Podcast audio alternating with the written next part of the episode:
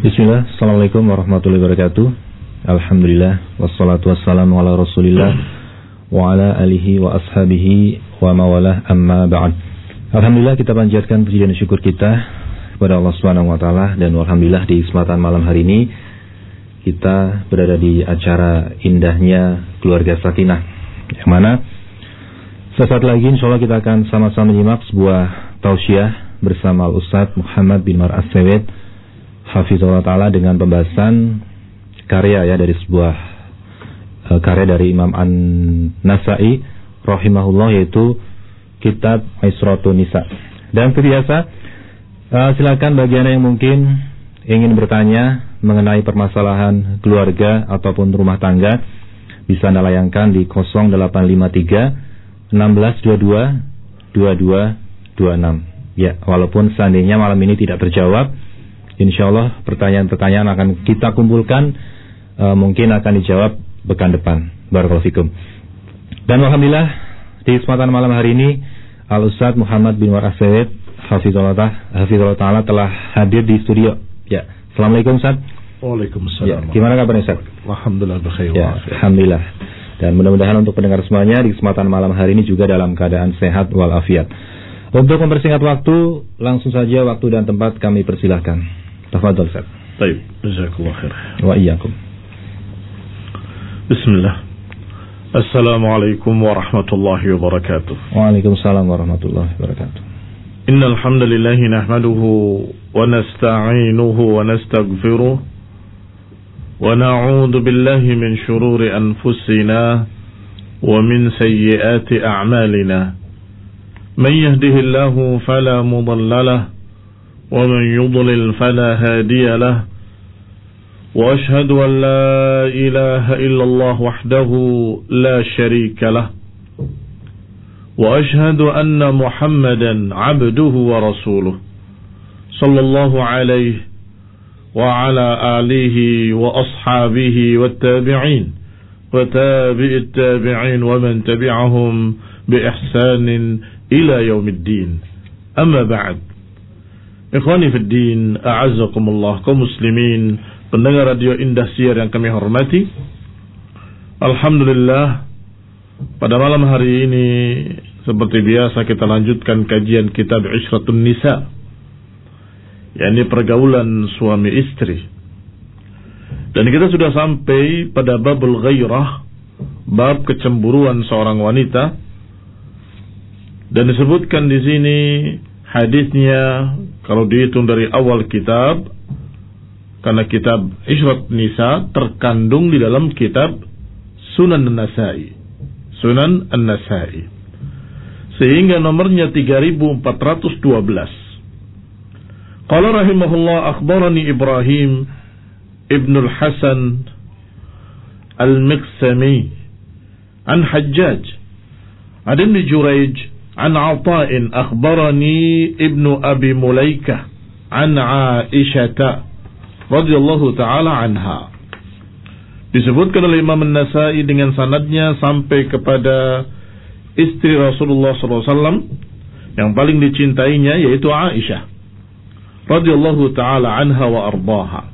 Qalat berkata Aisyah فقدت رسول الله صلى الله عليه وعلى آله وسلم ذات ليلة Aku pernah kehilangan Rasulullah SAW pada suatu malam.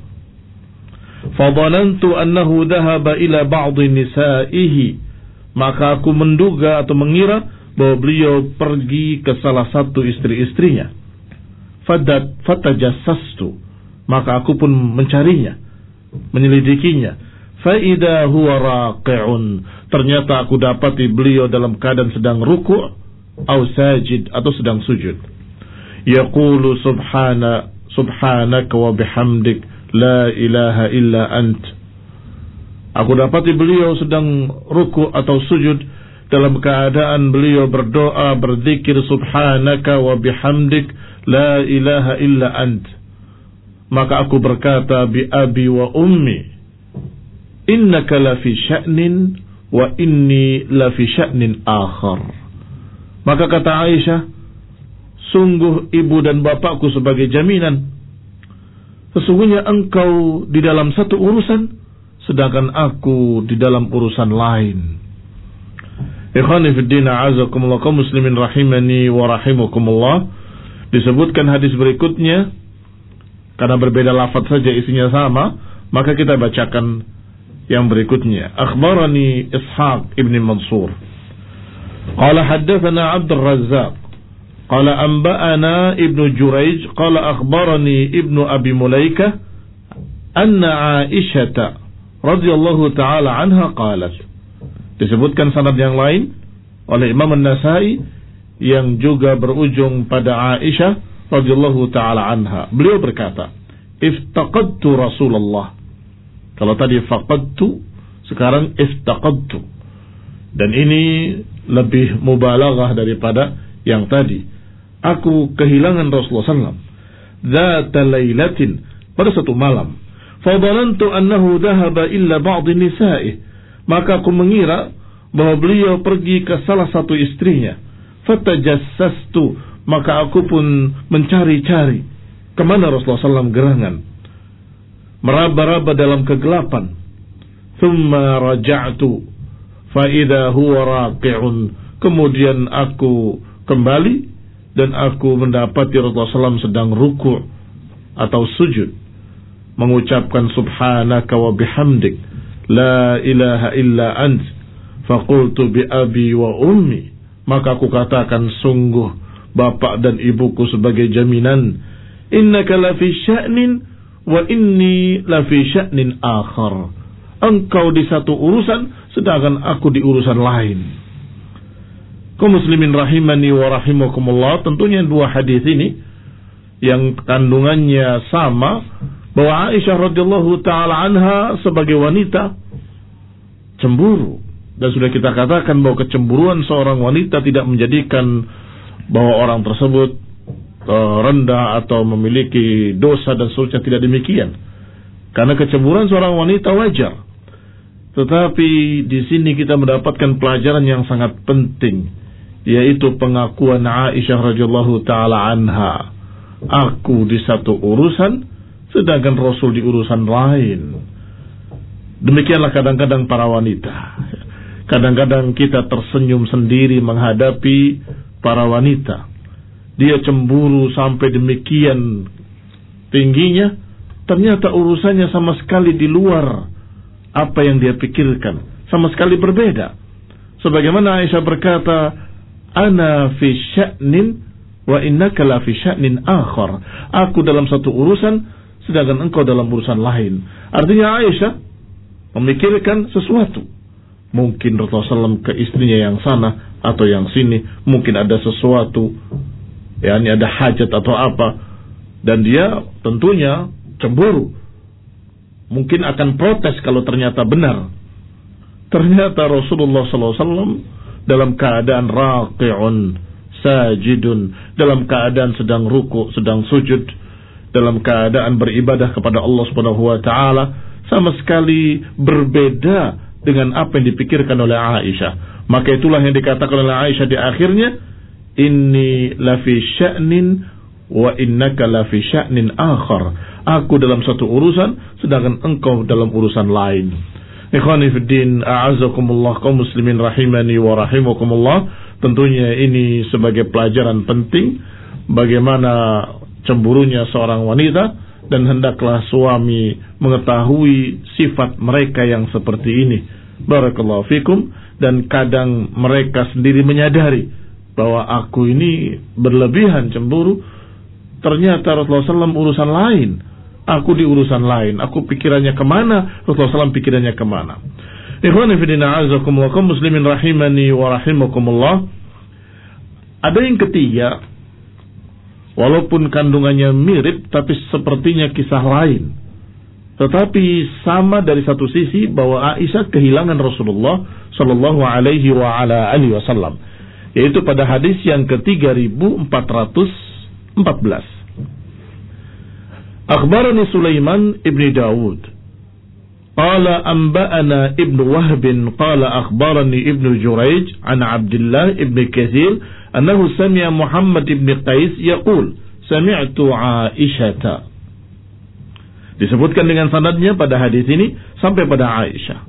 Taqulu Aisyah berkata, "Ala uhaddithukum 'anil Nabi sallallahu alaihi wa ala alihi wasallam wa anni? Maukah aku ceritakan pada kalian tentang aku dan Rasulullah SAW atau tentang Nabi SAW dan aku?" Qulna bala, kami katakan tentu. Qalat Aisyah menceritakan lamma kanat lailati ketika malam itu adalah malam giliranku inqalaba fawada'ana alaihi inda rijlai Rasulullah SAW datang sebagaimana biasanya kemudian masuk meletakkan sendalnya di arah kakinya melepaskan jubahnya membentangkan hamparannya kemudian berparing ber, berbaring di hamparannya. Walam yalbas illa raisama dhanna anni qad raqadtu. Maka beliau pun berdiam sejenak sehingga beliau menduga kalau aku sudah tidur artinya Rasulullah SAW sepertinya berbaring tidur padahal melihat bagaimana Aisyah apakah sudah tidur atau belum maka ketika beliau menduga bahwa Aisyah sudah tidur Rasulullah SAW bangun Thumman ta'ala ruwaida. Beliau memakai sendalnya perlahan-lahan. Wa akhadha rida'ahu ruwaida. Mengambil jubahnya perlahan-lahan. Thumma fatahal bab. Kemudian membuka pintu juga ruwaidan. Perlahan-lahan. Wa kharaja wa ajafahu ruwaida. Kemudian keluar dan menutup pintunya juga perlahan-lahan. Aisyah mengetahui semua itu. Wa ja'altu dir'i fi ra'si fakhtamartu maka aku jadikan kain penutup dadaku diletakkan di kepalaku kemudian aku memakai kerudungku wa taqanna'tu izari kemudian aku pakai kainku wantalaqtu fi isri. Maka aku pun berupaya untuk mengikuti beliau. Ke mana Rasulullah SAW pergi? Hatta ja'al baqi' sampai datang ke Baqi' kuburan Baqi'il Gharqad farafa'a yadayhi thalatha marrat. Beliau alaihi salatu wassalam mengangkat tangannya tiga kali. Wa atala al-qiyam dan berdiri dengan lama sekali. Thumman harafa kemudian berpaling. Wan haraftu maka aku pun cepat-cepat berpaling. Fa asra'a fa asra'tu.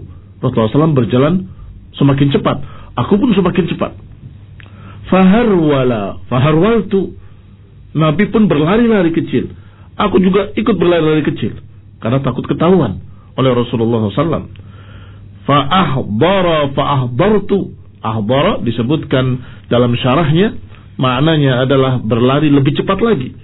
Maka Aisyah pun berlari lebih cepat lagi. Wasabaktuhu dan aku lebih dulu. Lebih cepat dari beliau.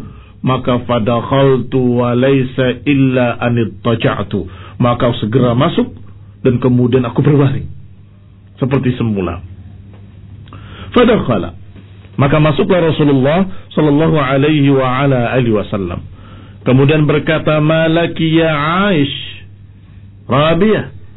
Ada apa denganmu wahai Aish?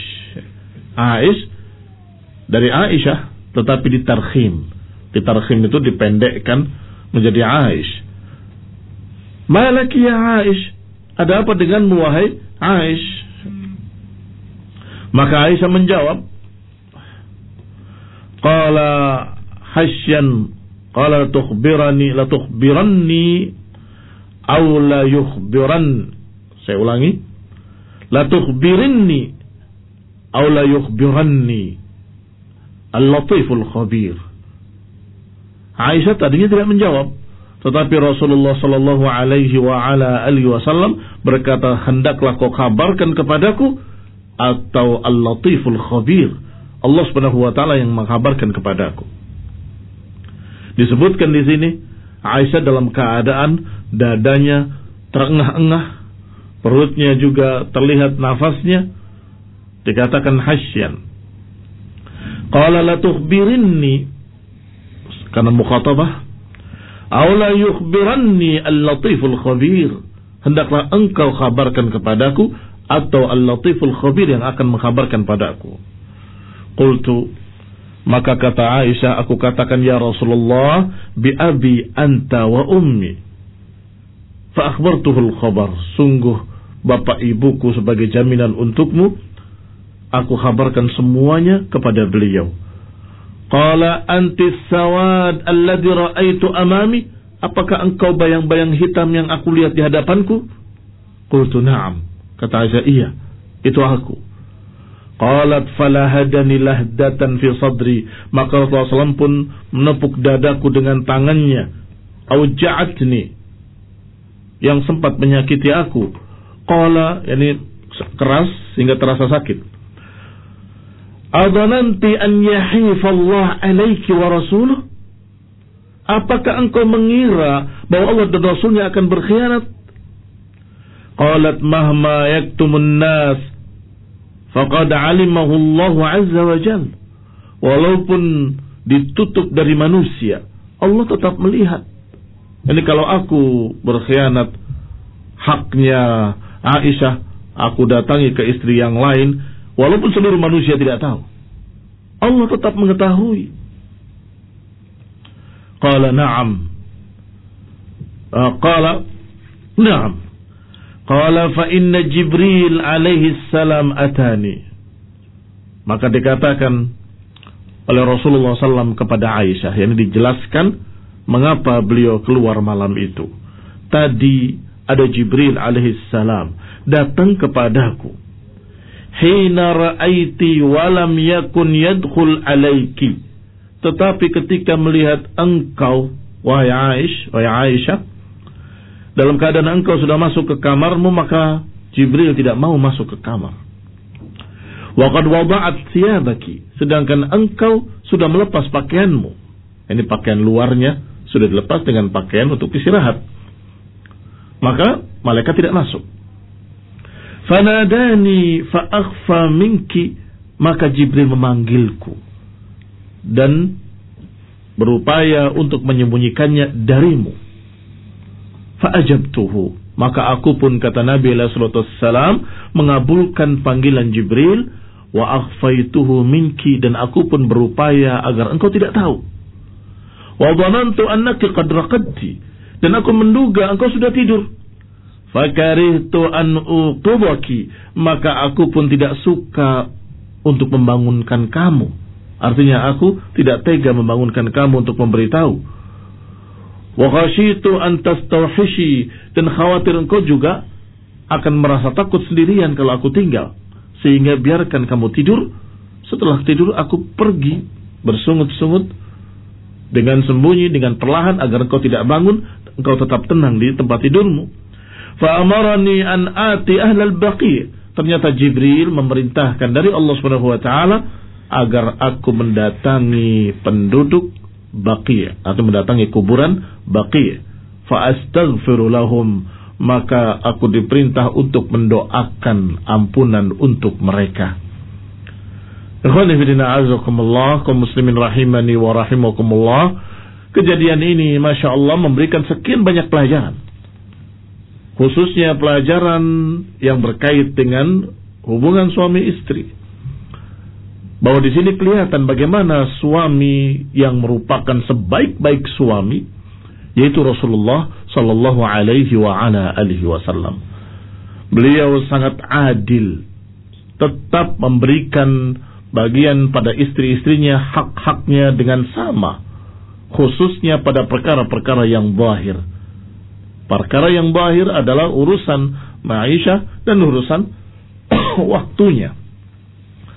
Adapun urusan hati Allah Subhanahu wa taala sudah berfirman bahwasanya lan ta'dil bainahum. Bahwa engkau enggak akan bisa adil. Walau haras walaupun engkau bersungguh-sungguh. Maka dikatakan di sini Rasulullah SAW menyatakan apakah mungkin Allah dan Rasulnya bersikap tidak bersikap tidak adil? Itu yang pertama.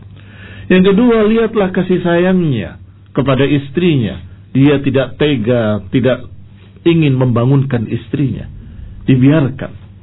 Antara dua perkara. Pertama, kalau dia diberitahu aku mau pergi, berarti dia merasa sendiri. Itu namanya istauhashat. Istauhashat maksudnya merasa takut sendirian dan sebagainya.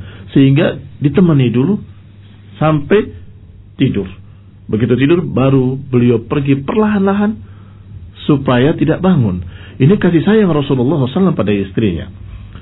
Demikian pula kita mendapatkan pelajaran daripadanya bahwa Rasulullah SAW diperintah oleh Allah untuk menziarahi kuburan baki dan mendoakan dengan ampunan untuk kaum muslimin yang ada yang dikubur di kuburan baki.